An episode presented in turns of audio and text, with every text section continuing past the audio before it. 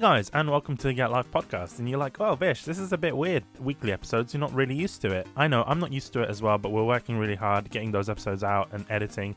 Last week we had Ryan Brown from Numskull Games uh, to talk about the awesome library that they have and in terms of their publishing and stuff. So, this week we've got Matt Sainsbury from digitallydownloaded.net. I'm surprised you let me back on. I'm surprised too, but people actually quite liked you. Um, I'm not gonna lie. I think I enjoyed the, the conversation as well. So Well, it's great to be back on. Thank you. Thank you for the invite. I really appreciate having a chat with you. It's always good fun. so just so you guys know, because of the weird time difference, Matt is in Australia, so it's like 10, 10 o'clock at night for Matt. 10.15 on a Friday night, and I am, yeah, I'm, I'm well into the wine, so we're going to have a wild podcast, I think. We're gonna have a, a wild time. Get your lagers ready, get your points ready, lads. Today, what we're gonna be talking about, before we get into the discussion, but I'll just give you a brief summary of what we're gonna be doing. We're gonna be talking about next generation of consoles as well as what we've been playing recently during the quarantine, and we're gonna give our suggestions for what games we think might be coming, specifically Koei games for the PS5. Before we do that, I just want to thank our sponsors: Japan Crate, Crunchyroll, J-List, and that's all of the sponsors. I was hoping for another one, but you know what? Beggars can't be choosers. Yeah, what have you been playing recently, Matt? Obviously, I imagine you would be playing quite a lot. yes, I have, actually. Um, are we talking about stuff I've done for review? Because there's been too much of that stuff, and most of it has been crap since since Final Fantasy VII. I mean, stuff that you've been enjoying yourself, really. Okay, so firstly, this is going to be very Australian only, so everybody will tune out right now when I say it. But I have been playing AFL Evolution 2, which is a sports ball about the great sport of AFL, which is Australian rules football, not any of the other AFLs that might be around the world. What is AFL? Okay, so it's basically aerial ping pong. it's if you imagine football, but basically they kick the ball back and forth, and they're always trying to catch it on the full. And if you catch it on the full, you get a free kick, and it's you know you got to progress to. it- It's a very big field. It's much bigger than a regular kind of rugby field. So yeah, it's So when you mean football, you mean like American football, or you mean like soccer, or like because football, I just think soccer. it's its own kind of football, really. It's not like a, uh, American football. It's not like soccer. It's not like rugby. It's really its own thing, and you really need to YouTube it up. Anyway, they've released a game basically for the only for the Australian market because it's only Australians that play this thing. And while it's a very budget sports game, I like my AFL, and all the AFL seasons of here have been cancelled for the year, so it's really kind of my fix. So that's what I've been playing for fun. The other thing I got was uh, recently picked up a Bittboy Pocket Go, which is a little Okay. little emulation handheld console. I love my retro games and been catching up on some old ones. I was actually inspired to start playing Final Fantasy V again after you know plowing through the remake of Final Fantasy VII because no one really talks about Final Fantasy V. No one really remembers it being being there.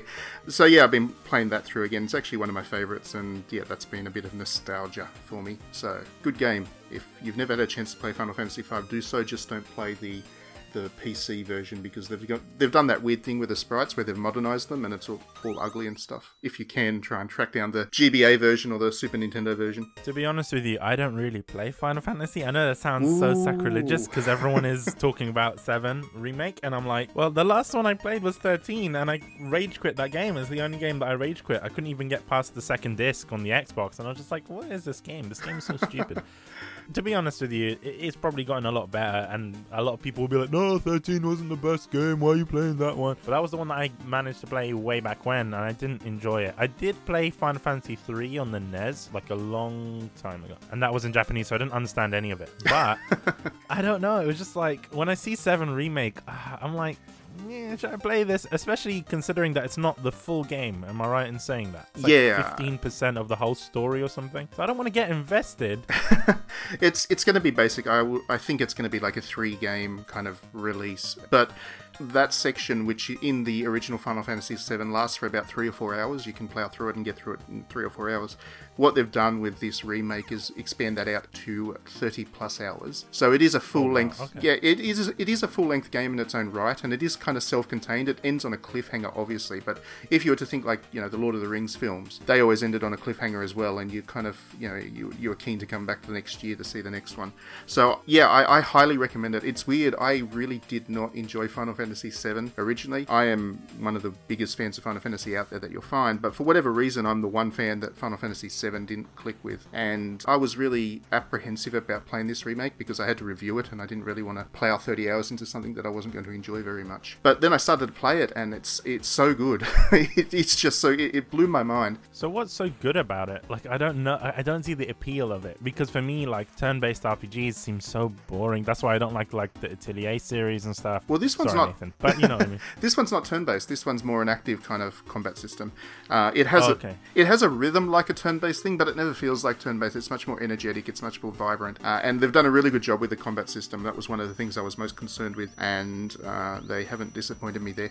But in terms of what it does really well, it takes it, it takes such a small section of Final Fantasy VII and expands on it in such a way that's really believable, so that the two games become really complementary. I went back to the original Final Fantasy VII after playing the remake just to play through that section, that opening chapter again, and I enjoyed it so much more this time around because I just had all this extra story and uh, character and nuance to kind of read into the, the base game as well. So yeah, it's got amazing characters. Obviously, the presentation is you know top notch. This is this is one of the best looking games I've ever played in my life. I w- was a full convert. I really was very apprehensive. I even kind of avoided dodged going to the um, going to a preview session uh, and was very irresponsible with my journalism. But I had to travel like an hour to get there, and I just wasn't interested. But then I actually started to play this thing, and I just yeah, it, it just completely blew me blew me away. I played about 20 hours across two days, which I just don't do with a game anymore. I just I have too many other things to do, but I put everything else aside just to play this thing. It's that good. I'm afraid to pick it up because you said this is going to be probably like a three or four part a game, and the next generations of consoles is coming. So I don't understand. I know this game has been delayed so many times and it's been promised since a long time ago and it's been a long time coming, but it's like why release this on the PS4? You know, next generation is coming out. It's like you're gonna have one game on one one console and then the other two on the other, or you're gonna put it all on PS4, or you're gonna remake it again for the PS5. It's like I don't see it working like that in terms of releases. Well, I guess I guess we'll talk about that. You know, when we're talking about what we expect from the next generation later on in the podcast, but. I just as a I guess a spoiler to what I'll say in that section, I don't expect there to be that much of a jump with the PlayStation 5. I don't think there's that much they can actually do to it, and they've already promised backwards compatibility anyway. So I think that the in terms of the quality of this thing, Final Fantasy VII Remake is that far advanced that even if they don't do anything with the new generation of you know hardware that's available to them, it's still going to be one of the best looking games because there's just no way you can outspend to get a game to look better in the near term on the next generation of consoles. So yeah, it's it, it is that kind of advanced when you actually sit down to play it. Um, you don't even feel like it's um what's it? It's built in Unreal Engine, but it doesn't feel like an Unreal game by any means. It, it there's just nothing about it that feels artificial. It just feels like it's Square Enix has poured all of their resources into this thing. So the next two games, I'm actually not concerned, even if they are you know dual releases on PS4 and PS5, and they haven't done anything to the PS5 one to update it. Uh, I, I still think it's going to be better looking than pretty much anything out there. Fair enough. That kind of makes sense. But I, I just don't know. It's just like I don't like the idea of buying a game twice. Like even we get games like Persona, you know, Five and Persona Five Royal, and it's just like I don't see the point of buying this game a second time. It's basically like an expansion game,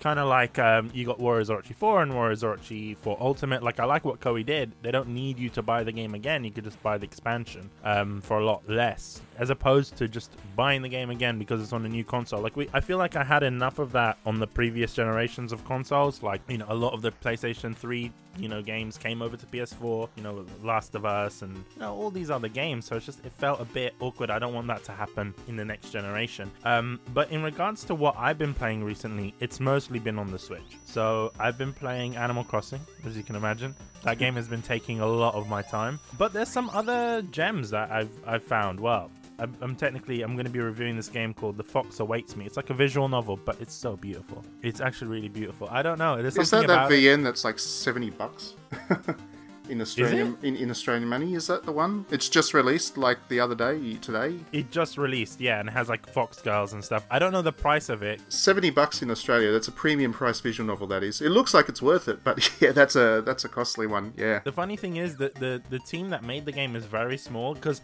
the guy that I spoke to that gave me the code, he's actually the, the the game's producer, and I didn't know that until I saw the credits of the game, and I was just like, shit, man, this guy. I've been talking to him so casually, thinking he's like a PR manager or something, and he's like the producer of the game. But no, the game looks, to be honest with you, 70 bucks. I think it's it's worth it. It's there's something about it, the way that it looks and the fact that you know it's like it's like live 2D, right? So like it's an anime girl that's like moving and shit, and as opposed to like normal transitions in visual novels where it's just it kind of feels a bit clunky. Like you actually see her smile and you see her blink and you see it's a bit weird. But the thing that's most impressive for me is the language options, and I know that sounds really dumb. I'm mainly focused on the audio because the game is fully voiced in Japanese and in Korean. Oh, and I wow, thought that okay. was a bit odd. So, because I've never really s- experienced a game in Korean before, and I think that's beautiful. I know a lot of developers for the Asian markets do localization for for the Koreans. I know Koei Tecmo specifically. I remember with the uh, Dynasty Warriors games, right, or Dynasty Warriors, they used to make Korean versions of the game, fully voiced and everything. And obviously, we don't get that in Europe for whatever reason. I get it, but it's kind of cool to see that especially when you're playing with English. It, it seemed a bit weird because I can understand the Japanese a lot more. Like when you switch over back to Japanese, I understood what they were saying.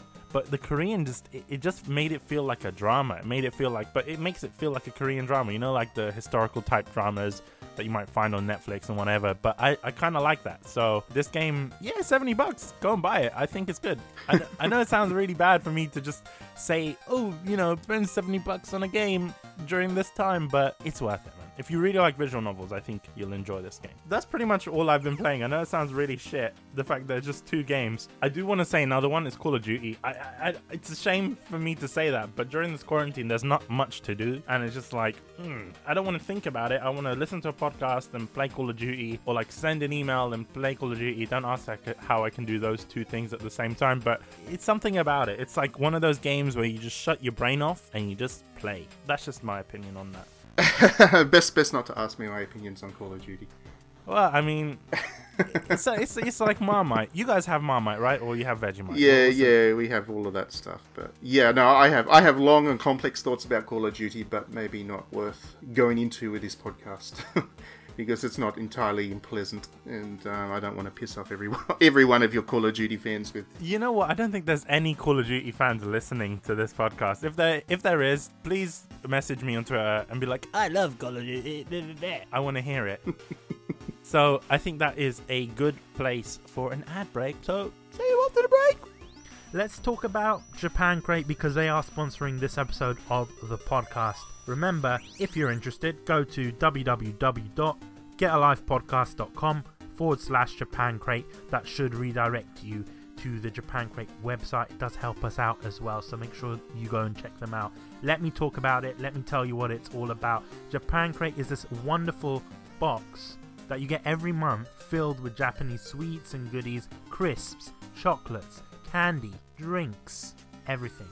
And stuff that you might not even expect. Like, a couple of times we've been getting bags of Kit Kats, Japanese Kit Kats, that have exclusive flavors. So we've had sweet potato, we've had hojicha, we've had a lot of crazy flavors that you only get in Japan. That stuff that you're not going to get outside of Japan. And I know what you're saying, well, I could just buy Kit Kats from my local Japanese supermarket. You're wrong, okay? Because they don't have the flavors that Japan Crate has. Because Japan Crate has the regional flavors that you're not going to find outside of Japan. They're going here and there and everywhere to get those for you. Also, if you're buying from your local supermarket, it's going to be expensive. And I've often found that you're paying 15 to 20 pounds for a bag of Kit Kats imported directly from Japan.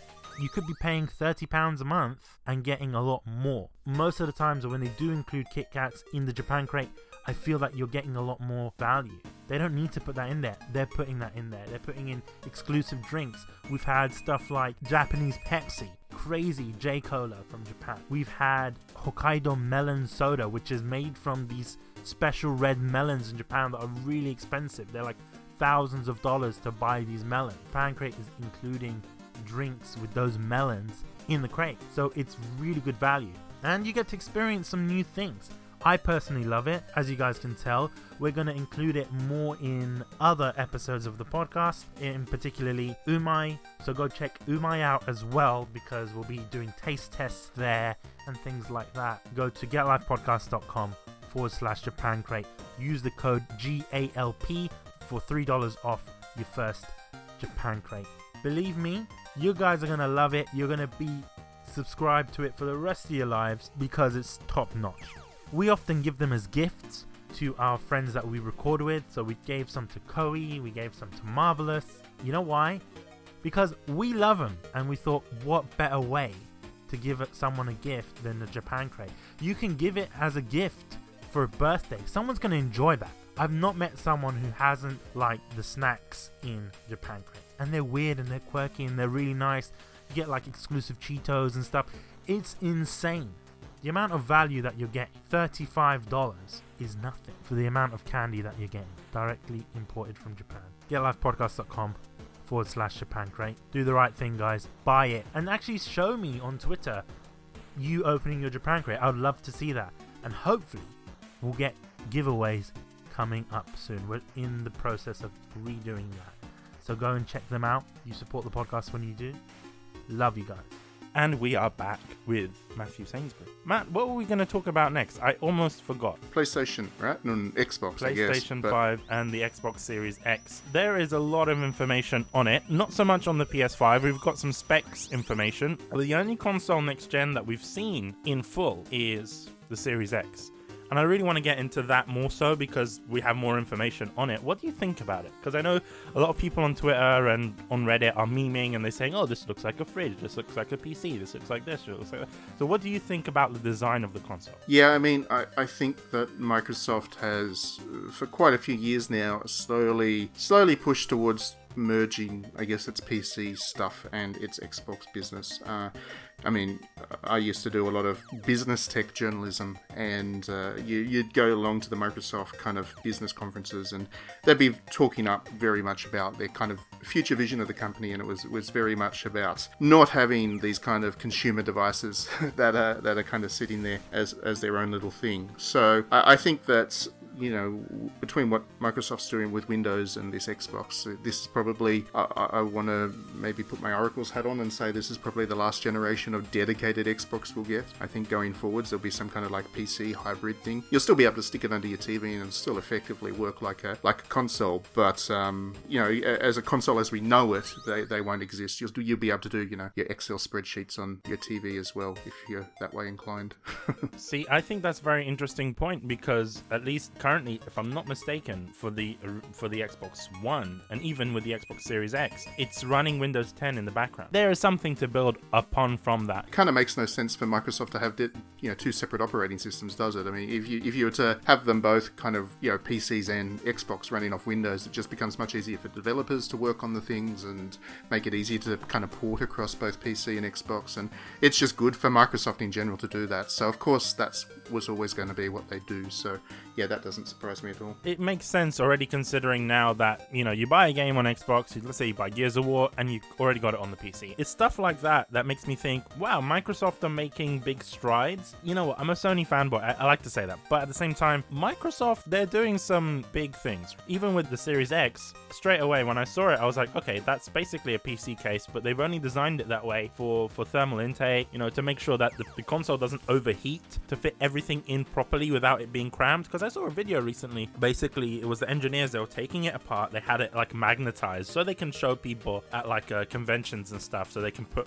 together their own Xbox Series X or whatever. And the way that the things just fit together, it just felt right. And I know a lot of people are joking about it on Twitter, and a lot of people are like, oh, this looks so ugly. But to me, it just makes sense. From a design perspective, well, there's a method behind the madness. That's where I see it from there. And I think the controller, to be honest with you, is not really that impressive. It just looks the same.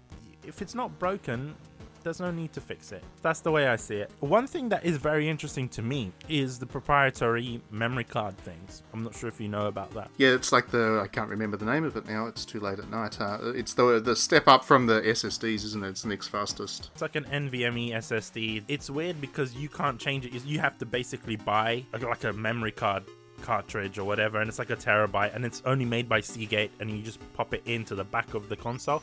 I think it's a good idea in terms of expandable storage, but at the same time, it's like, are we going back to the 360 where you had these massive like hard drive carts that you just slot into the console and it was very expensive because it was all done proprietary. Like I still understand that you can still use external drives and stuff, but that's not really optimal when you're really dealing with this powerful consoles. It's kind of like on the PC. You don't want to run your Steam games off an external drive when you can run it on an SSD or something. So, yeah, uh, but at the same time, you know, bravo to Microsoft. I, I think a lot of the stuff is very impressive. At the same time, they, they're putting out some specs, and I, I really want to talk about the specs with both the uh, PS5 and the Xbox.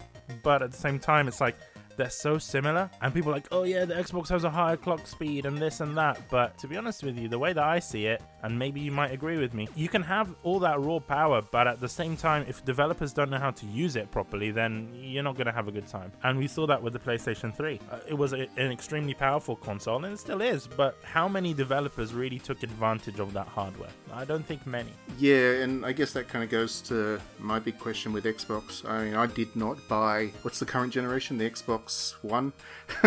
yeah, I, I, I don't own an Xbox One. Microsoft was never able to convince me to buy one. That's purely because you look at the sales numbers for the Xbox in Japan, and I, as far as I'm concerned, as a as a guy that likes Japanese games and really kind of relies on that for the you know bulk of the games that I do play, the the absolute lack of uh, interest that the Japanese market has in the Xbox is really telling. And I, I guess my big question is, you know, you can you can push out specs you know all day long and they can be as powerful as you want. But if there's nothing on there that I want to play. What's it what's it going to do for me? And Microsoft's focus has been overwhelmingly on not just kind of western developed games but games that are aggressively kind of uh, a, a western culture thing. Like you're talking about Gears of War Halo and, and all that stuff. And they're, they're perfectly fine games and I, I certainly wouldn't criticize anybody who, who enjoys them because they are well made. That's that's an objective fact. But they also are very, very American in tone. They're like McDonald's, you know. It's um, it, it's fine for what it is, but is it kind of a balanced diet if you you, you kind of stick with the Xbox? And yeah, I don't know. I, I, I just from what I've seen, obviously we're at the stage now where they're still just talking up specs, and we haven't moved to the point where they're going to start talking up uh, up the software and the games that are on there. But Microsoft, with all the studios it, acquired as well over the last couple of years, because it's been in a really kind of a studio buying spending spree, and it's picked up what it picked up. We Happy Few's developer, which is what Compulsion Games. They picked up Obsidian. Did Microsoft buy Obsidian? They bought one of the top kind of retro styled RPG making developers, and they bought Ninja Theory. So they've been buying up a lot of studios, but what they're buying up kind of tells me what kind of games we're going to get from Microsoft over the next generation. And I don't know if any of those are going to pull me back into the Microsoft fold. I hope I'm wrong, but you know, those glory days where Microsoft was sponsoring or spending money on getting stuff like the the Lost Odyssey and those kinds of games, they, they seem to be over. So that's that's where my real concern is, I guess. It, it's a concern for me as well. Like, I mean, I also agree. Like, for me, what made me stick with this current generation with the PlayStation 4 is because obviously having to review games, especially Japanese games, you're not going to get Xbox One copies, and it, it kind of feels that at the same time, like, there's only a small number of studios that are doing it, like doing ports for the Xbox One and doing ports for the PC as more as a novelty. That I don't think they really make much money from it, and it also, you know, if you want to play with Japanese players or whatever, you're really not going to be able to on the Xbox One for those games. It's just very interesting because sometimes I feel that Microsoft can bring it back in the sense that Sony are really cracking down on certain types of games, and we've seen it with like the Senran Kagura series in the sense that they, they want to kind of, you know, cut out all the sexualization, you know, fan service, let's say. So there's some games that have come to the PS4 that have been heavily censored, or, you know, a lot of stuff removed from the game, or have games that haven't even been released. Like you look at Senran Kagura Reflexions, that whole massage therapy game. massage therapy in air quotes, right? that game was released on the PC and it was also released on the Switch. So I think the only thing that was stopping it being released on the PS4 is not, you know, porting it over, but it's it's Sony's rules. So I think if Microsoft were to take advantage of that and be like, hey guys, developers, there you go, develop what you want. You know, let's put more visual novels, let's do that. But it's un- highly unlikely that they're going to do that because they might see it as brand damaging, especially to their, you know, mostly American investors or Western investors, etc. So that's how I see it. I think they can bring it back in that sense. That's pretty much what I was going to say. I was going to say, I mean, they, there is an opportunity there, I think, but I think that Microsoft is so heavily invested in making sure that that American market is the one that it looks after the most. And remember, the Xbox, um, the Xbox One actually was competitive with the PS4 in America, and basically only America. Everywhere else in the world, the PS4 kind of dominated this generation. But Microsoft has been able to really kind of keep its foothold uh, in the American market. I don't think that Microsoft is going to change its stance on, shall we say, fan servicey content because that would potentially upset the uh, the Karens that might be seeing their kids seeing their kids play uh, the games that they shouldn't be on the, the Xbox. You know, it's okay to play the kind of Gears of War, but the minute you have a anime boob, it's all over. So I think those developers are moving into Nintendo. They're going to Nintendo in a big way, and those games don't really need kind of really powerful hardware because let's face it, they're made by small teams and they just don't have the resources anyway. I don't think the next generation of consoles brings much to anybody in the Japanese development scene except for maybe Square Enix. Square Enix and no, not not even Sega's not that big either. If you actually look at Sega's numbers, they're not that big of a studio. It'd be more uh, Square Enix, um, obviously Sony's Japanese development team, and Capcom. You know, those kinds of studios, those kinds of studios will still benefit from the extra power, but you look at even the mid tier like Koei Tecmo and, and Bandai Namco and those kinds of studios, I, I don't think they get that much out of it. And if you go even a step further to Idea Factory and the other kind of super niche Japanese developers, about the only thing that the next generation of consoles will bring them is perhaps a, a more open field where they have even less technical restrictions, so their kind of very modest games are even less likely to run into frame rate issues and things. See, the funny thing is that you mentioned Koei Tecmo, and I don't want to put them on blast, but I just want to mention that there are some Japanese developers that I feel don't even know how to use the PS4 properly. I know that sounds really bad, but I've noticed this. Like, if you've ever played Dynasty Warriors 8 Complete Edition for the PS4, that game had weird frame rate issues. It was stuttering. They tried to put too many, you know, people on on the screen at once, and it had like shading and texture issues. And if you play it on the PlayStation 3, it's like, this game is fucking amazing. And a problem that they kind of have, I feel like they haven't gotten used to that generation of consoles. And I hope it changes with the PS5. I mean, to talk about Koei Tecmo, I, kind of agree with you. I, I think for Koei Tecmo, the issue is they kind of uh, I don't want to say it like it's a derogatory thing because I certainly appreciate how many games they give me to play, but they do churn out a lot of games. Like Koei Tecmo is pr- the most prolific Japanese developer by a significant margin. Not just the stuff they publish themselves, but you look at Nioh, for example, which Sony publishes, or uh, the Bandai Namco, the you know the One Piece Warriors, or the you know Dragon Quest Heroes. Or if, if you look at Fire Emblem Three Houses. Yeah, exactly. The stuff they've done for Nintendo. You know, they're, they're a very prolific studio, and I don't think that gives them the time to optimize their engines necessarily. Um, in some cases where they have the resources to do so, they create some spectacular looking games. Like Nioh 2 is up there with the best looking games that you can get on the PS4.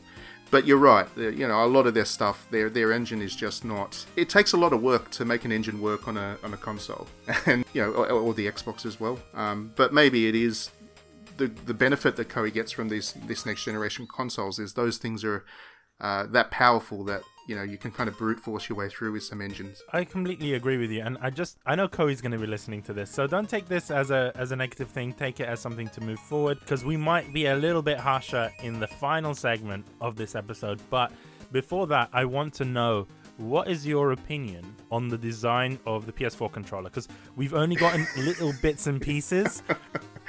Oh, it is. We've only got little is, bits and pieces from Sony, so I. Eh. Yeah, Marie Kondo will tell you to throw that thing out because it's ugly and doesn't bring you joy to your life. It's that is a terrible constant controller. Like it is hmm. ugly. It, it hurts my eyes to look at it physically. Like uh, that that extreme dual tone of the very white white against the very black black and then that blue bar that comes through the middle section it just it looks like the kind of thing that industrial designers that have never taken an arts course would push out as something that they think looks cool wow that was it's uh it, that was harsh I'm sure it plays like. I'm sure it's a nice controller. I'm sure it feels good and plays really well because Sony makes good controllers. But yeah, I, I looked at that thing and kind of rolled my eyes a little bit. It just comes across as very try hard to me, and I do not know why Sony didn't just stick to the single color control, uh, controllers because they're good looking. You have choice. You can pick a red one, you can pick a white one, black one, whatever kind of suits your your decor, and uh, there, there was no question. Trying to make that kind of white black one work in any kind of household where you want it to look right in, in the room, I just don't see it happening. And now I'm scared to see what the actual console will look like. If it's like a, a top deck block of chocolate where it's like the the white top and the black it's gonna look bottom, like a Hershey's bar. Yeah, it's gonna it's gonna hurt my eyes. I'm gonna hide it behind my TV so nobody actually sees it.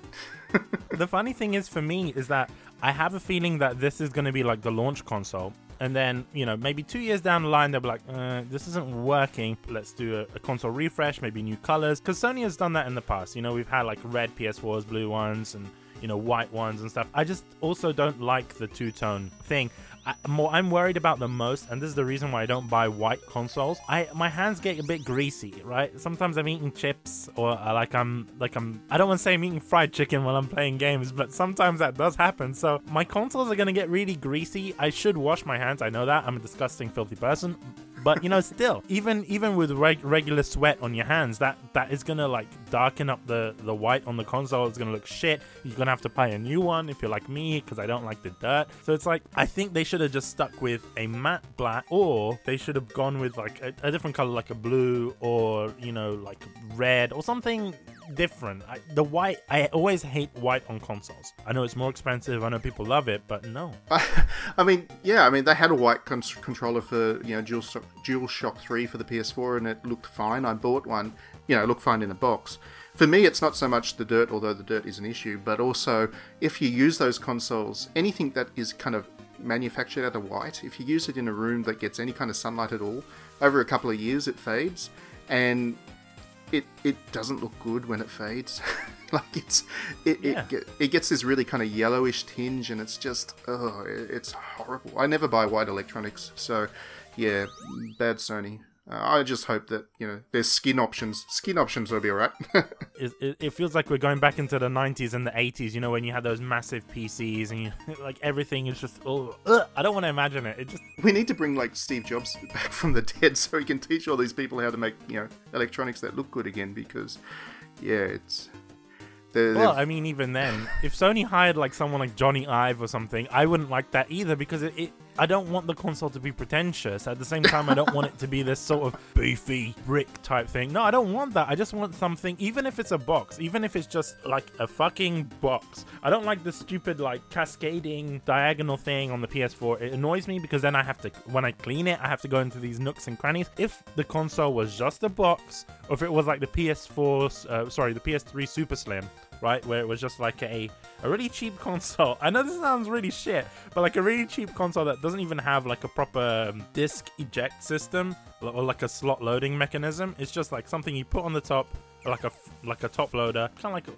the NES or whatever, and then you just slide it. Done. That would have been amazing. But yeah, I don't know. I just want something really basic from Sony. Know it sounds really bad because a lot of people are going to be looking at it. At risk of sounding like a Nintendo fanboy, I don't know why they just uh, the, these guys don't take more inspiration from how Nintendo does it. I mean, we're talking about consoles and games. This stuff is meant to be fun and you know, kind of you know, enjoyable. It's our entertainment system, and you know, the, the Switch does does some wonderful things. It's got all those lovely multicolored, you know, rainbow pattern you know, Joy Cons, and you can mix and match them, and you can really customize it and make it your own your, your own device. And yeah, it's just playful. I, I, don't know. I like I like my game consoles to be playful and fun. You know, even the Wii U. I completely understand that. It's just at the same time, it's like the way that these things are marketed. I, have been watching a lot of cartoons recently. Like I, I, I turn on like um you know Nickelodeon and I watch SpongeBob like 24 hours a day because I have nothing to do.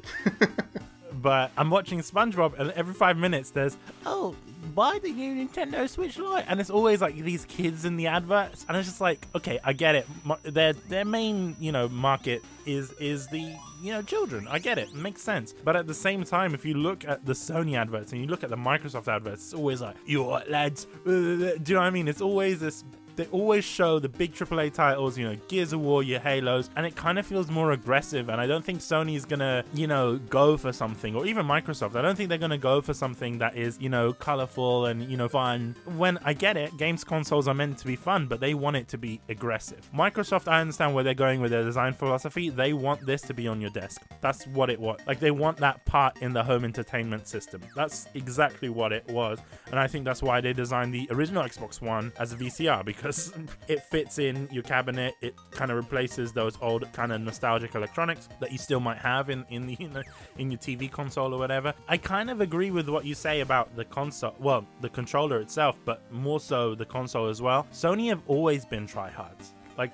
the PS4 is a great example, especially with the PS4 Pro. What is that? It looks like a stack of pancakes that's falling over. Like what is that? I think they're gonna do something stupid with the PS5. I think it's gonna be something ridiculous and it's gonna look horrid. And I'm like, I'm only gonna get this because I want to play the games. I don't want to look at it. So I might do the same thing as you. I might tape it to the back of the TV. it's the best place for Sony consoles. It really is. I look in. I'm sitting here talking to you now, and I've actually got my like TV and set up in front of me, and yeah, the PS4 is actually buried off into the back corner.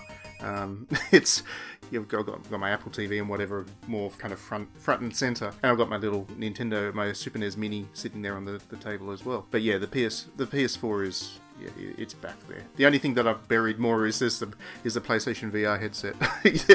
There's just nothing you can do to make that thing look good. But um, it's the designers at Sony. I, I, I don't want to shit on Sony. It's just I don't know where their design philosophy is coming from. Like you know, as a designer myself, it, it, it upsets me because it's like you see there's so many great architects and there's so many great designers out there and you could poach them from any company. Like jony ive left apple. Like you could have just gone like oh jony ive blah blah blah. And he'd be like oh yes you know what i mean? He they could have hired him. Sony has the money to hire these professional designers. Why why sony did not make it a priority to get jony ive? I mean if there's one weakness in in sony's overall business it is that design side of things. And not just its consoles. You know its cameras are ugly as hell as well compared to its its competitors. I mean even its tvs they're just Sony makes great technology. It just doesn't make it look as good as it should. And I think, yeah, I can't see the PS5 being any different, especially after seeing that controller and just knowing that Sony's going to try and make the console and the controller match. it's just not going to work. What if they don't match? well, that's probably the best thing of all. If, if the if the actual PS5 unit's like this rainbow multicolored thing that shoots you know sparklers out every,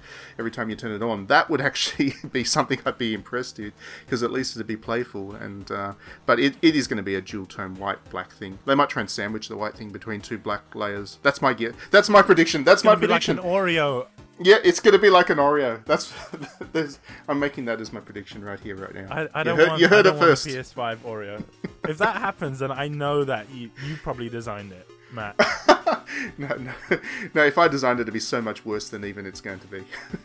to, to, be honest with you, there's there's something about it like ah. Uh, I can't handle it. it. It's giving me like goosebumps. I don't want to hear about it. I think that's a good time to sort of take a break. Let's take an ad break and we'll come back a bit later. Hello, hello, hello. This episode of podcast is brought to you by Crunchyroll. Crunchyroll.com forward slash kunai. Uh, we do love Crunchyroll here. In fact, we use it a lot for the podcast as you guys know, and we encourage you guys to go and check out anime, especially watching legal sources of anime. You support the industry when you watch on Crunchyroll, and you get the largest lineup of anime ever. There's like more than 2,000 anime on Crunchyroll that you can watch right now if you go and sign up to our link, which gives you 14 days of Crunchyroll Premium service. And what that premium service offers you is anime without ads 1080p HD, and you can watch it on everything almost. Your PS4, your Xbox One. You can watch it on the Wii U if you still own one. you can watch on PC, Mac, iOS, Android, even on Chromecast and Apple TV, Roku, everything. Personally, I love casting from Chrome onto my TV to watch Crunchyroll.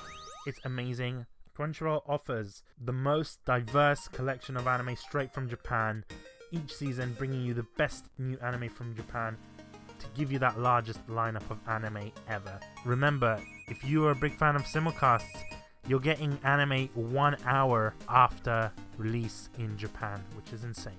That means if you're watching My Hero Academia, whatever season that we're on now, as soon as it hits Japan, you're getting it one hour later. So you don't really need to waste your time with spoilers on Twitter. You can watch it straight away if you wanted to. That's what I love about Crunchyroll. And I'm sure you guys will love it too go to www.crunchyroll.com forward slash kunai for a 14 day free trial of Crunchyroll Premium. I know you guys are not going to regret it because I haven't. Thank you, Crunchyroll, for sponsoring this episode of the podcast. This episode of the podcast is brought to you by JList. Yes, that JList. Go and visit them for all your needs. If you need import games from Japan that you can only get in Japan, JList has it. Nendoroids, JList got them. Anime merchandise, JList has it. JList has everything, including manga, gaming, anime merch, Japanese cosplay, homeware goods from Japan. I've even seen a kotatsu there as well. So JList literally has anything you want from Japan, it's on JList. Uh, you just need to type it in. They've even got adult goods, and if you're kind of afraid of buying that kind of stuff, they've got you covered literally and figuratively with their anonymous shipping service. So no one needs to know what's inside the boxes. They get put into like plain cardboard boxes. If you do want to support the show and everything that we do here on the podcast, make sure you go to www.getalivepodcast.com forward slash JList and use the code GALP at checkout for 5% off your entire order. And you can keep on using that code again and again and again for all of your shopping on JList. And that code also includes pre orders, so, you know, just use it. Use it if you want that new Nico figurine or if you wanted that a nice pair of cat tights. I don't know what you buy, and I'm not judging. I personally use JList. I've used them before, and we've. So if you want to learn more about JList, go to that episode of the podcast, check it out, see what it is. It's a pretty wholesome company. I really do love them, and I'm glad that they're sponsoring. And we wanted to go for sponsors that are very appropriate to the gaming and anime and Japanese culture in general and we thought no one's better than JList at that. Yeah, we're not going to come up with some random sponsors that make no difference to you guys and stuff that you don't want to buy. Remember, go to getalivepodcast.com forward slash JList, use the code GALP at checkout for 5% off on everything in your basket, including pre orders. Thank you, JList, for sponsoring this episode of the podcast. Welcome back. As you guys know, we're here with Matthew Sainsbury, and we're here for the final segment, which is launch titles. What do you think is going to be launching on the PS5? Let's forget about the Xbox One and let's talk specifically PS5. Oh, well, at this stage, it looks like it's going to be Last of Us 2, doesn't it? Probably. They keep, they keep delaying that thing. I would be very surprised if it's not now, um, because it was delayed. What inevitably? Uh, you know, not inevitably. It was delayed indefinitely, right? They haven't actually set a new date. So I would suspect that this COVID thing is going to run through to at least the end of the year, and uh, Sony will want to have something really awesome up, its sleeve to sell the PS5. I think it'll be Last of Us 2. That's going to be the launch title, the big one. I mean, they've got to keep Ghost of Tsushima coming out this year, right? Because they need something on the PS4 to go, and they've already got that game done and dusted. So that's gonna that's gonna stick. I don't think they're gonna change the release date on that. But yeah, um, other than that, I mean, the thing is, the consoles don't launch with very good games anymore. Yeah, that's so true. It's a it's a difficult thing because if you want to engage with third-party developers, you're convin- you, you've got to try and convince them to create a game for a console that not many people are going to own. So where's the money in it for them?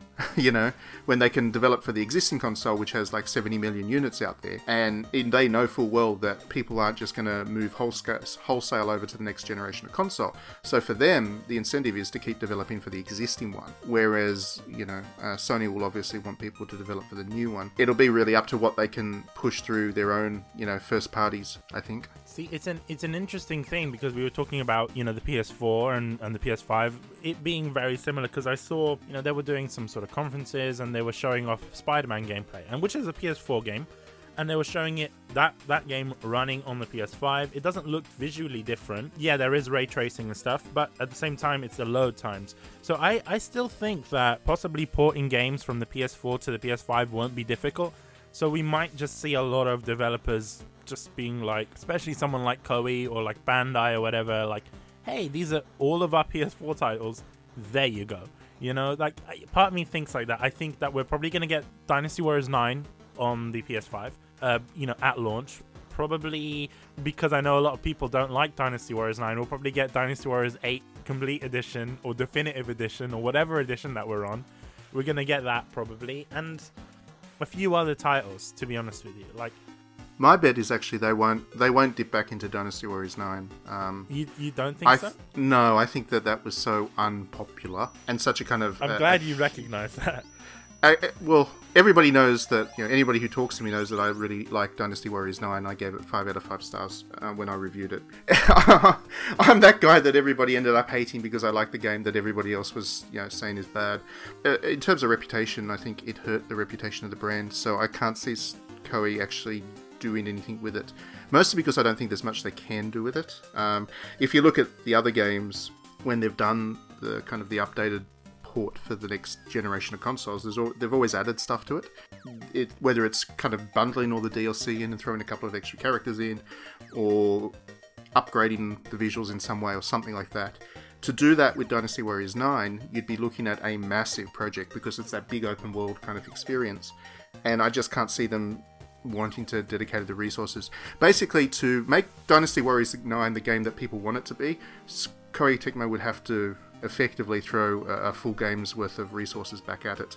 And I can't see that happening. If you look at Dynasty Warriors 9, there's a lot of reused textures, there's a lot of reused move sets, there's a lot of issues that I have with it, but that's not what this episode's about.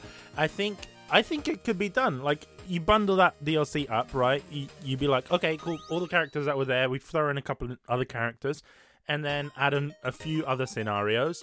Cut the load times. I think an issue for me with Dynasty Warriors 9 was some load times and a lot of glitches. And Koei, to, to their credit, they have fixed a lot of stuff and they're still supporting the game with regular updates to this day, which is surprising for me because Koei never really supports a game past a year. And I think we're almost at like two years or something, and Koei's still actively updating. There were some good things about the game in terms of like the photo mode and you know the way that the characters model looked and, and all that I think what would have made Dynasty Warriors 9 bearable for me to play is not really about the gameplay or anything. If they brought back the original cast, the voice cast from Dynasty Warriors 8, I would have been game. Even if Dynasty Warriors, you know, 9 was the most trash game ever, if they brought back the original cast, I would have still loved it. I would have still played it. That's just my opinion because it was like that with 6. I didn't like 6, but I still played it because the voice cast was there. I um I put Dynasty Warriors 9 on the Chinese voice track because yeah, I'm a bit of a purist when it comes to kind of the voice matching with the setting wherever possible, and we're talking about you know ancient China. So the Chinese voice cast was an interesting addition for me, and actually one of the things I really liked about Dynasty Warriors 9. Um, I really enjoyed that voice track, so hopefully they do that with all the series, the Dynasty Warriors series in the future.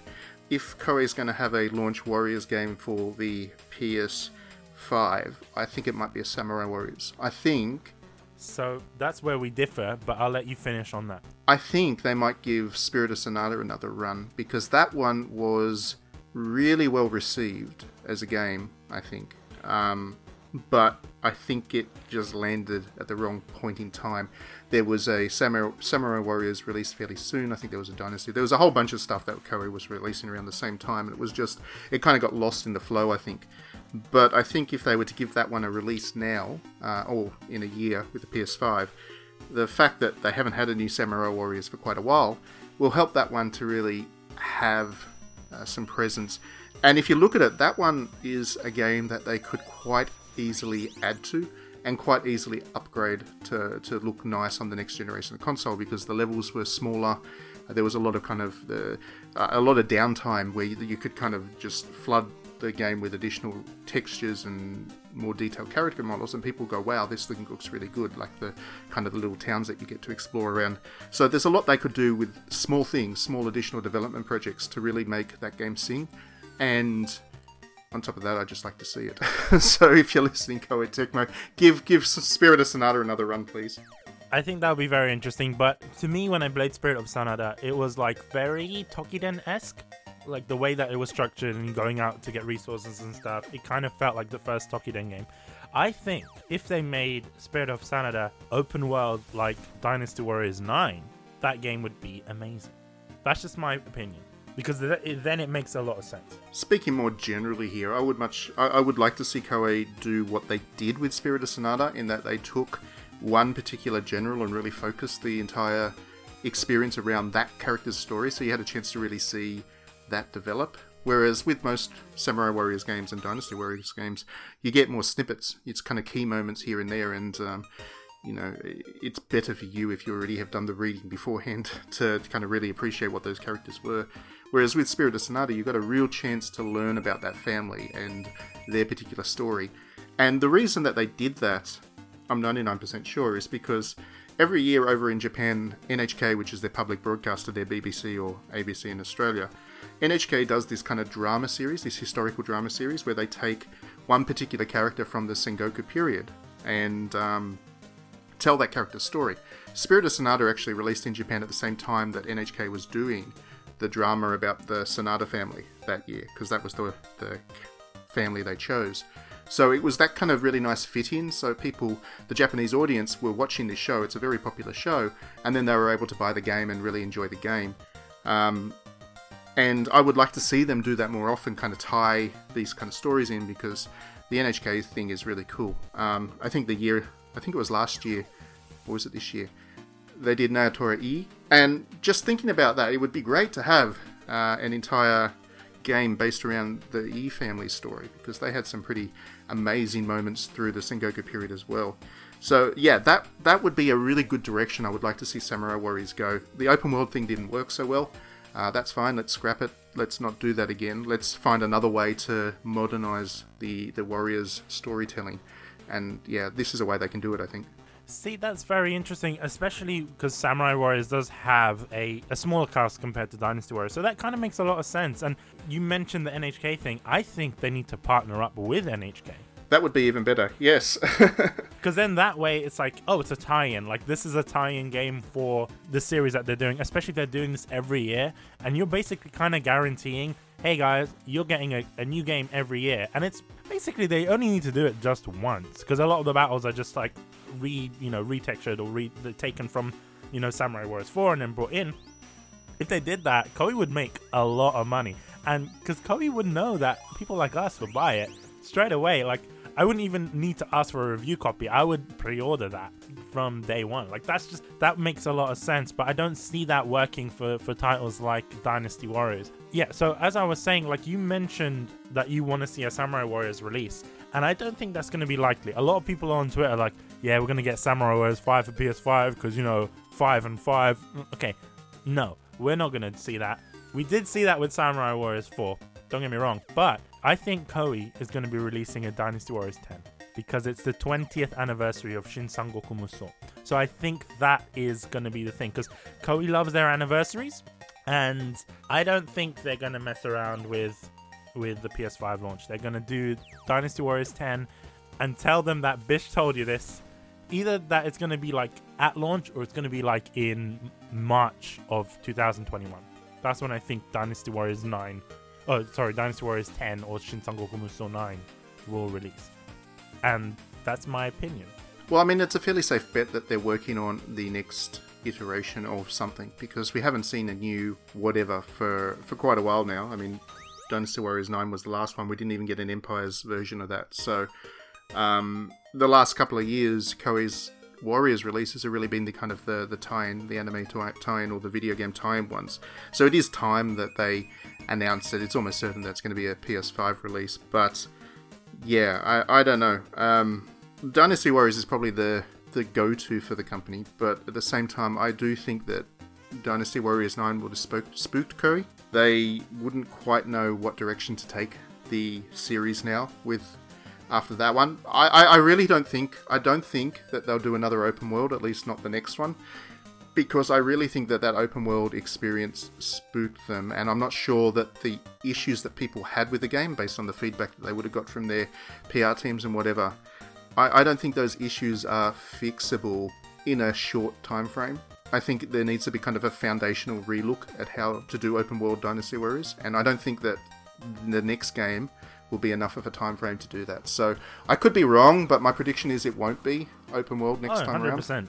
Hundred percent. Like for me, I, I can tell you, uh, there's a lot of journalists. You know, even Jim Sterling, he done a lot of damage to, to Dynasty Warriors 9. And it went viral and everything, and everyone's talking shit about the game. I, I agree with you. I don't think it's going to be open world. I think it's going to be. I, I'm not sure if you remember Dynasty Warriors 6, right? Do you remember it? Yeah, yeah, yeah, yep. Yeah, so around the release, before the release of Dynasty Warriors 9, I said, guys, I have a feeling this game is going to be bad.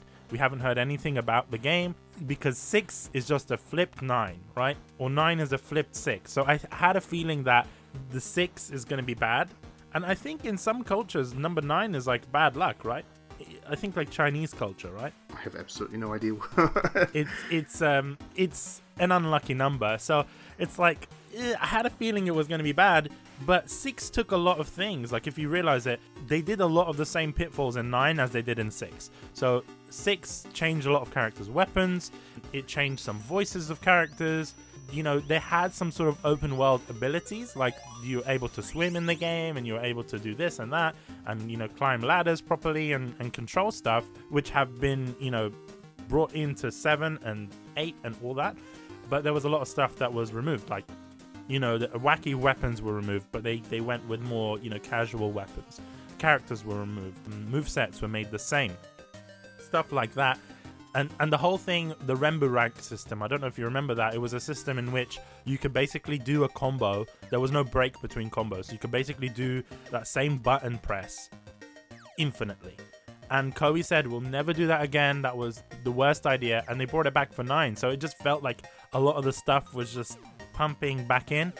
And i think what made 7 so great was the fact that 7 wasn't really a remarkable game. But why people loved it was because it felt it felt natural. It felt like you know, it felt like Dynasty Warriors 5, if that makes sense, even though it didn't at all, but it felt familiar. There was a lot of new changes, but at the same time, there was a lot of good improvements, and I think we're gonna get that with 10. No doubt about it. I think what they're gonna do is they might do it like Samurai Warriors, might bring it back to old school, smaller maps, very small maps because um, Dynasty Warriors 8 had like huge maps and it was impressive, but it took it was a bit of a pain in the ass, you know, go, taking Red Hare because if you didn't have Red Hare, there was no point even walking or running in the game or whatever. But taking Red Hare and going from one side of the map to the other, maps were a bit too huge. I think going to smaller maps or medium-sized maps, as as they were in previous games, would be very beneficial to Koei. Bringing back, you know, old weapons, characters, I think certain characters also need to be added in. Like there's a lot of fan favorites. I've been talking to a lot of the members of the community. People want Liao Hua in the game. Why is Liao Hua not there? Because Liao Hua was there from the Yellow Turbans all the way to the fall of of the Three Kingdoms, right? So characters like that would be interesting. Or bringing in elements from Romance of Three Kingdoms, like characters aging. Like that would be cool. Like playing Zhao Yun with a beard that's fucking badass. Or like stuff like that would be really cool because we kind of saw it also in Spirit of Sanada as well. You know, Yukimura, you're playing as him as a child, and then obviously he grows up, and then you see him with that weird mustache, and you're like, whoa! It's it's stuff like that that we need to see, and I think Koei can do it, and it's not. It doesn't.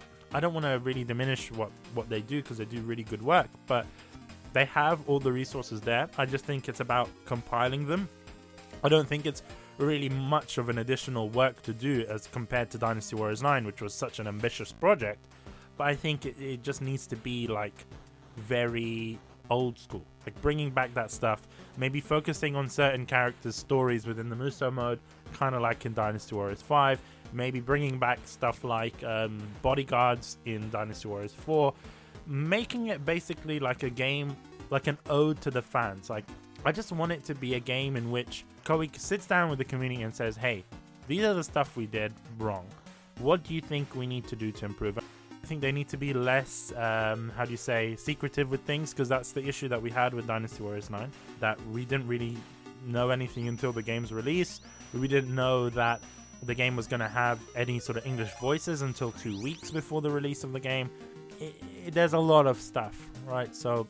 The problem that a, a game like Dynasty Warriors faces is that engaging with the community is a challenge because in part one of the one of the values one of the one of the reasons that these games are valuable is that they introduce things about history to, to people and I think that gets that gets lost a little bit. One of the one of the things that Dynasty Warriors 9 did particularly well, and I never saw it really credited, was that it did a particularly good job of reflecting what that book actually represented and the way that the, the tone of the book and the structure of the, the storytelling. Dynasty Warriors 9 was the best take on Romance of the Three Kingdoms, the book, not the game series, that we've had. And I would be very disappointed with Koei to see them take a step back from that, especially when they've also done similar things with, with the Samurai Warriors series, with Spirit of Sanada, for example. They've, they've taken these great steps in terms of making these games genuinely historical in value. That that's a really valuable thing. I mean, the reason I got into this series was because Samurai Warriors 3, which was actually my first Warriors game, so I'm fairly new to the series, but Samurai Warriors 3 inspired me to learn about Japanese history because it is a fairly good take. It was a fairly good take on Japanese history, I felt that Samurai Warriors 4, Samurai Warriors 4 was a little bit step back from that because I think they tried to make it more gameplay, um, and the, the the levels lost their kind of their openness, which Samurai Warriors 3 had, which felt like actual battlefields. Samurai Warriors 4 felt more like levels, and that was a little bit disappointing for me. Um, and then they found, I guess, their their historical vibe again with uh, Spirit of Sanada because of the focus on the characters. I've seen similar things happen with uh, Dynasty Warriors. So, I mean, obviously, after I got into the series, I went back and played some of the older ones, as well as six onwards. I've played all of them. And what I find is that the games that tend to do well with the community are the ones that don't tend to do so well as being what what Dynasty Warriors is meant to be. I mean, if you look back at what Koei was trying to do, they were trying to take Romance of the Three Kingdoms and turn it into an action game. So I, I, don't think that Koei should lose sight of that intent, and I think that Dynasty Warriors 9, I'd be very disappointed if Dynasty Warriors 9 spooks them out of trying what they tried to do with it. I mean, I I was one of the few people that kind of liked the fact that they got they pulled back a little bit on those ridiculous weapons because those ridiculous weapons, as much fun as they are to use, became a focus of the game, and I think that people lost sight a little bit of the rest of it. Uh, and it's a very difficult thing because basically you know, anything that Koei does to please me will piss off a Jim Sterling and vice versa. So they've, they've hit that point with this series where there's people, different people have uh, are fans of it for different reasons. And it's about trying to find that middle ground I'm not sure consulting with the community is necessarily the right way to go with this one, funnily enough, because if they consult with the community, they're only going to get certain perspectives. And this, if they try to consult with the entire community, they're going to be told to be doing polar opposite things by every single person. So they'll get stuck in this place. They need to make creative decisions and they need to push the series on.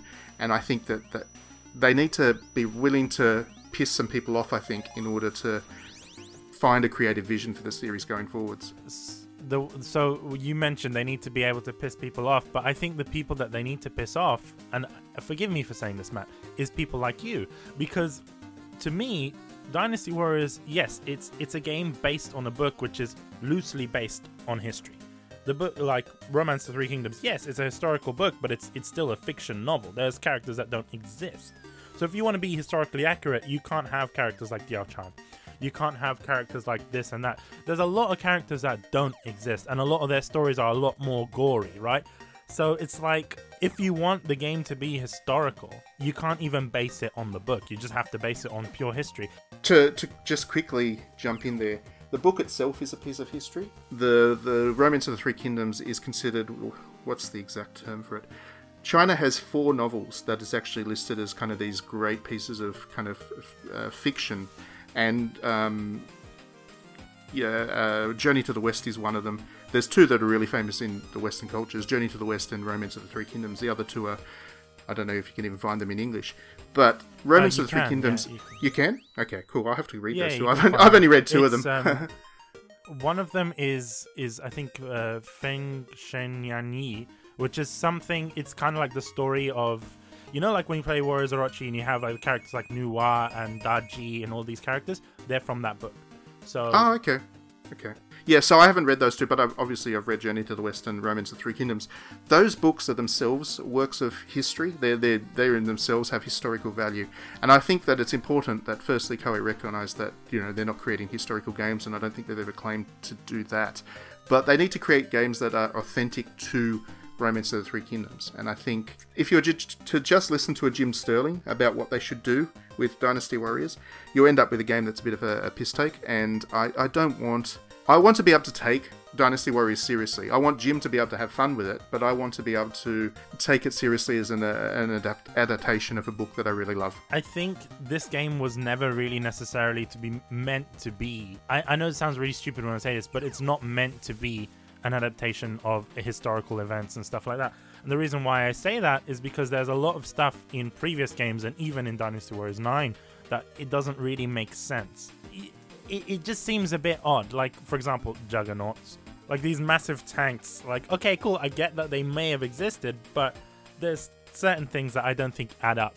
At the same time, um, you mentioned like Koei's not really going for anything historical, and you said that they they're not there to make games historical. But when you play Romance of the Three Kingdoms, even when you you know see the trailers and stuff, it says it's a historical simulation game. So clearly they have those titles, and I think this is where Koei needs to focus on. You've got your games like if people want the history, if people want a serious look on the Three Kingdoms that isn't quirky and goofy at times, I think Romance of Three Kingdoms is the game for you, and that's just my personal opinion. Dynasty Warriors as a game was never meant, and I, I know it sounds really bad, it was never meant to be taken seriously. Whether you look at, you know, Dynasty Warriors 2 with some really weird move sets, or you look at Dynasty Warriors 3 with the really dodgy dub, like you flaming idiots and stuff like that, and you go forward with Dynasty Warriors 4 and just quirky weapons. Yes, I do think that at points it does get a bit stupid and a bit silly. Like if you look at Dynasty Warriors 8, there was some DLC weapons, like Taishi Ci had like shish kebabs instead of his twin rods. Okay, that's a bit, you know, I don't like that cosmetic changes. I, I would remove that, but at the same time, it's the Dynasty Warriors quirkiness. I think it's it's it's created its own cult following at this point. Like it's it's surpassed history at this point, and I don't think the game was meant to be taken seriously. And I think a, a pitfall of Dynasty Warriors 9 was, in general, was the fact that it was designed for a Chinese market in mind. They didn't want to offend them by including all of this crazy shit and having Guo Huai have a machine gun on his hand or having uh, Ba with like a massive lo- rocket launcher. It, it seems offensive at that point. It seems insulting. So I understand why they did that. But I still think, you know, in, in this odd kind of quirky way, Dynasty Warriors to me doesn't really seem Chinese, if that makes sense. It seems very quirky, very Japanese esque, right? It's it's kind of like the way I see it. It's kind of like anime, right? Like you're not gonna look at anime and be like, oh, this isn't historically accurate. You can't compare an anime to historical drama. That's just how I see it. So I, I kind of feel that Dynasty Warriors is kind of this quirky anime take on the book Romance of Three Kingdoms. It it has like nods to it. There are some dramatic points in the game, and there are some stuff that are based off you know the history but i think people need to you know bring back that fun because dynasty warriors 9 wasn't fun. Dynasty warriors 8 was more of the same. It's just i just feel as a fan of the game for for 20 years it just feels like it's lost its essence.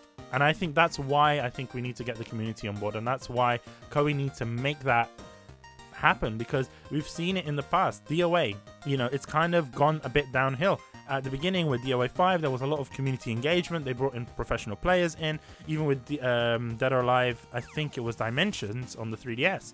That was a game where they brought in professional players, you know, Chosen One, Vanessa, Master, Swoozie, and they brought them over to Japan and they said, These are our thoughts for the game. We want you guys to try it. We want your opinions. We want we want that kind of stuff. So I think community engagement is a very important thing, and I don't think we should shit on it.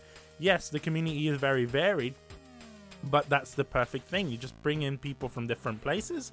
But I think the consensus will be mainly the same. Looking at Dynasty Warriors 9 and how it wasn't really received so well, the fans want something, you know, that is, I don't want to say nostalgic, but they want something that's quirky and they want something that's fun. They don't want to be playing a, a you know, this boring game.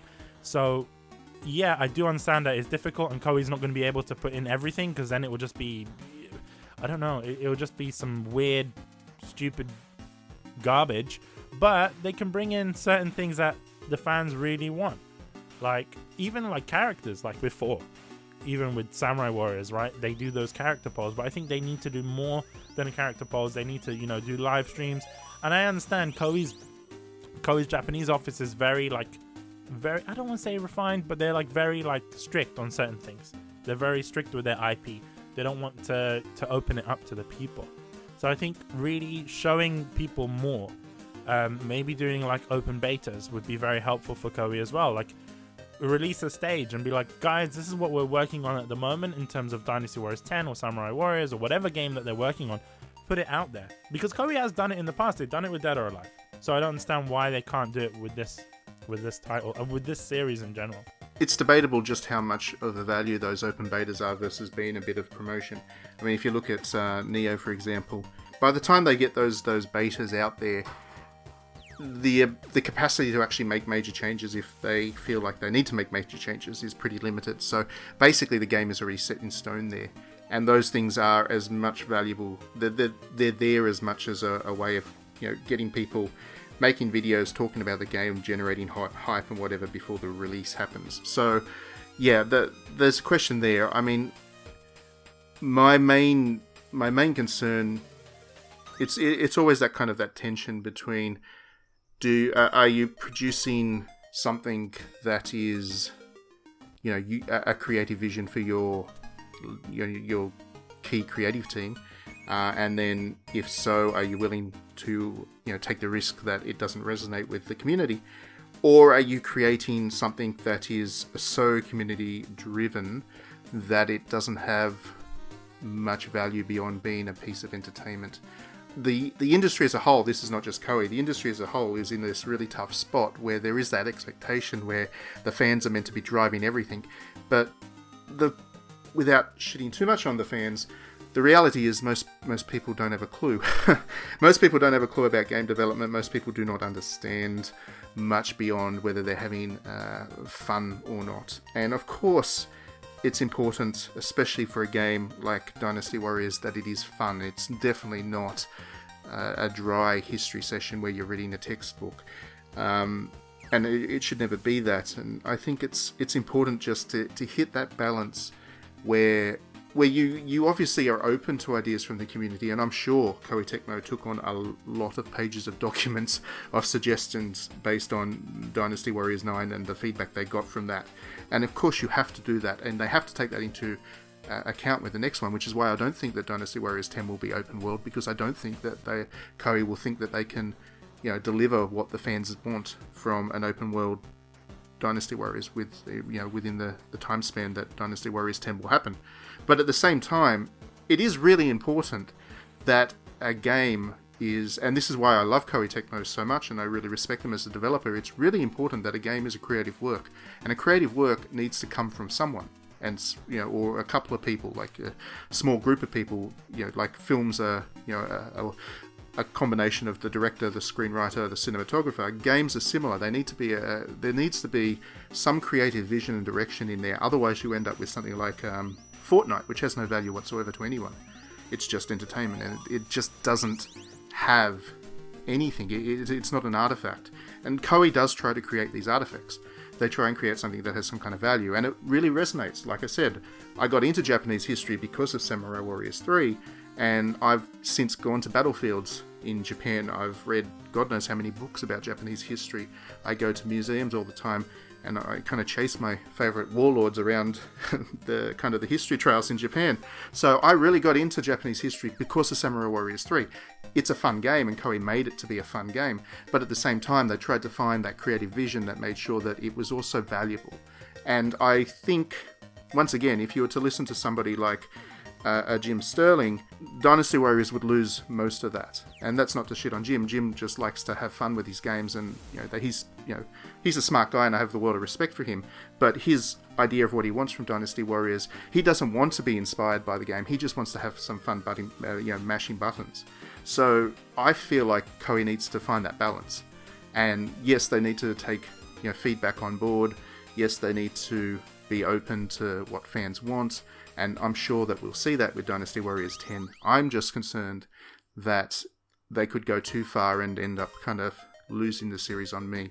That's what happened with that's what that's my read on what happened with Dead or Alive 6. So Koei was so obsessed with becoming this game that was a serious kind of fighting game for you know professional esports athletes, and it was going to be this game that was finally going to bring Dead or Alive into the tournament scene, and that was what they were trying to do. They engaged with IGN of all you know media outlets to launch the thing. They made sure that they were out there talking about how the game was pulling back on the fan service a little bit so that you know pe- more people can enjoy it. And what happened was it lost the creative vision of Dead or Alive. Um, and it stopped being that really easily accessible fighting game for people who aren't necessarily good at fighting games like myself, but who enjoyed Dead or Alive because of the characters and the costumes and the nonsense and the humour and the fan service.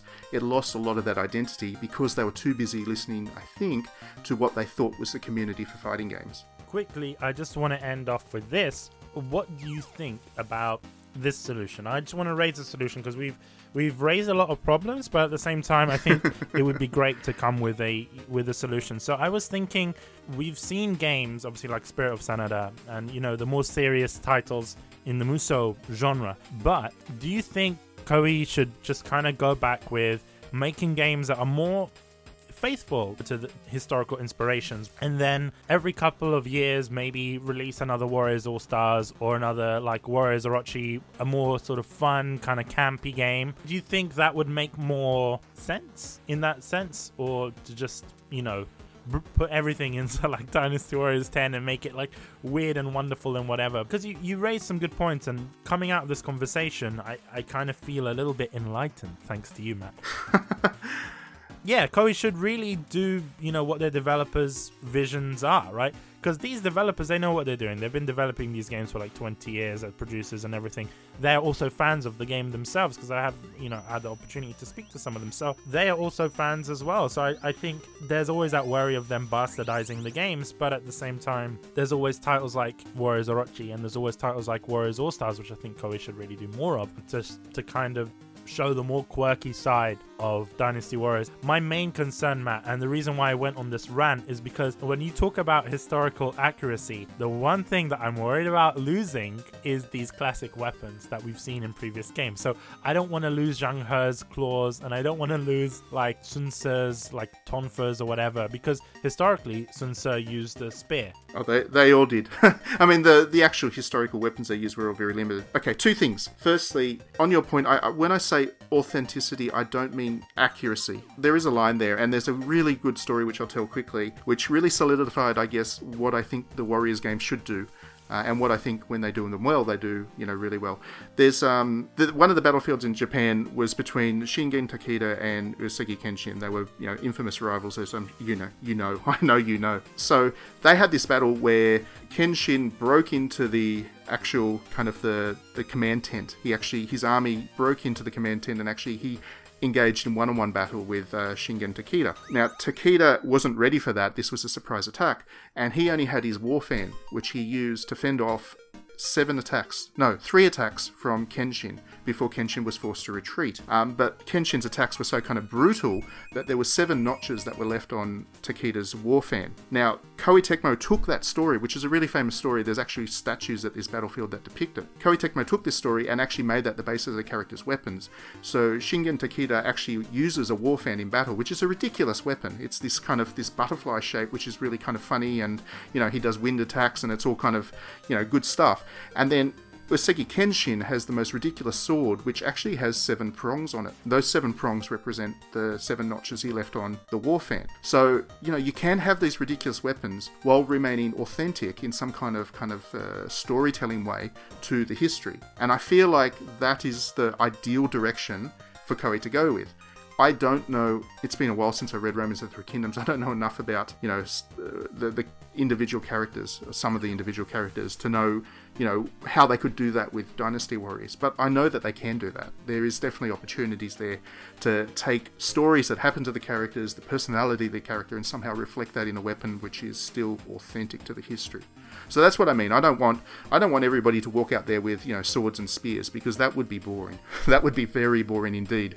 I kind of misunderstood what you said initially when you were talking about the authenticity and, and the historical accuracy. I was just thinking that you were saying that you were this some, some sort of purist that was like, I want no, Dynasty no. Warriors to be swords and spears. I was like, no, you can't do that that that would be very dull. Like I said, finding the stories to create the weapon out of that story is really where I think you can engage people, give them the stupid weapons that are great fun to use, but at the same time, create this kind of link to the real history that inspires people to learn. Because when I saw those statues and I read that story, I was like, whoa, my, my mind was absolutely blown, and I just became that much more of a fan of Samurai Warriors and what they were doing with that as a result. So that's that. The other point, um, you're talking about how Koei could find that balance between you know kinds of games that are, are, more serious in tone, I guess, and then the kind of the nonsense ones. I actually think that they were on the right track with Dynasty Warriors 7 and 8, the series. You had the base game, which was Dynasty Warriors 7 or Dynasty Warriors 8, and then you had Extreme, which added a whole bunch of nonsense like rideable elephants and you know tigers and you know it, it threw more characters in there, and it was the kind of the extreme. It was the the flowery version, for want of a better term. And then you had the Empires series, which was a little bit more serious in tone because you had the strategy elements and that kind of thing. I don't understand why Koei couldn't do that with its historical games. You have the base game, which sets everybody up for what's coming, and then you gave the Jim Sterlings of the world the Extreme series, which they can, you know, have fun with and enjoy the the novelty of some of the more ridiculous stuff.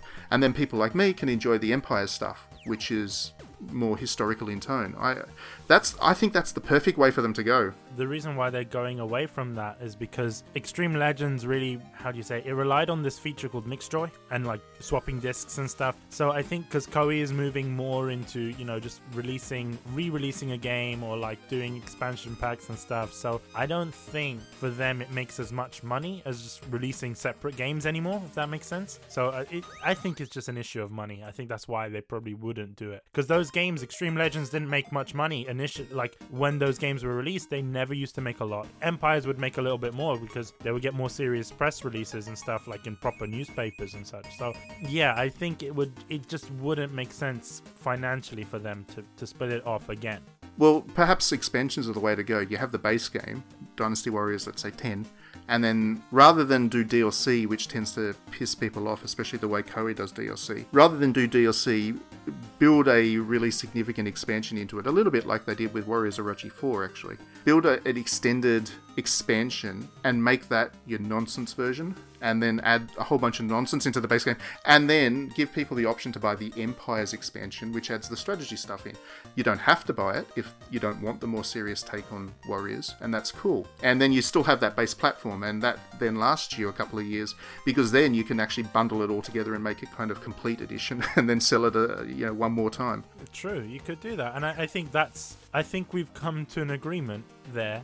I think that is the way for Koei to go. Koei, if you're listening, Hi, take Nate. that idea, steal it, maybe credit Matt. Steal our ideas; they're free, and we'll be really happy with that. Put DD in as a bonus character, you know. No, you can't. You can't do that. That's that's why not, not? fair, Matt. That's not fair, Matt. You're talking about historical accuracy in this.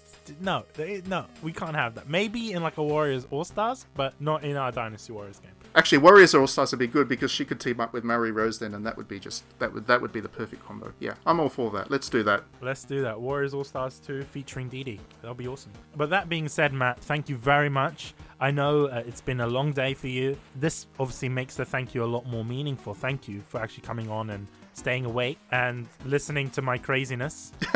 thanks, thanks for having me on and listening to my stupid rants. Uh, it's always good fun to chat with you, and it's. Uh, I like that we have different ideas, but we can have a, a positive and healthy conversation about it. That doesn't happen often. It doesn't happen often on the internet these days. No, no, it doesn't. But I think the best thing about that is when you do have separate ideas, and this is what I like about bringing different people, different ideas on on the podcast, is because you come to an agreement.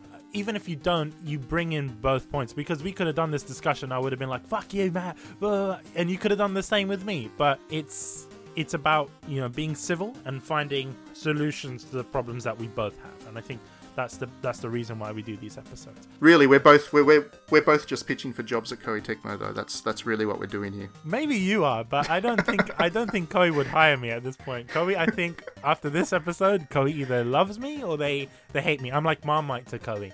So um, thank you very much for coming on. Um, big thanks to our sponsors, Japan Crate, Crunchyroll, and J List. Hopefully, we'll see you next week. We might actually have another Koei themed episode. Um, we uh, might be doing something with a streamer called Fox. We're going to do some stuff with Warriors Orochi. Also, stick around for a special fairy tale episode that we are going to be doing with Nathan from Koei Tecmo. Anyway, that being said, bye bye.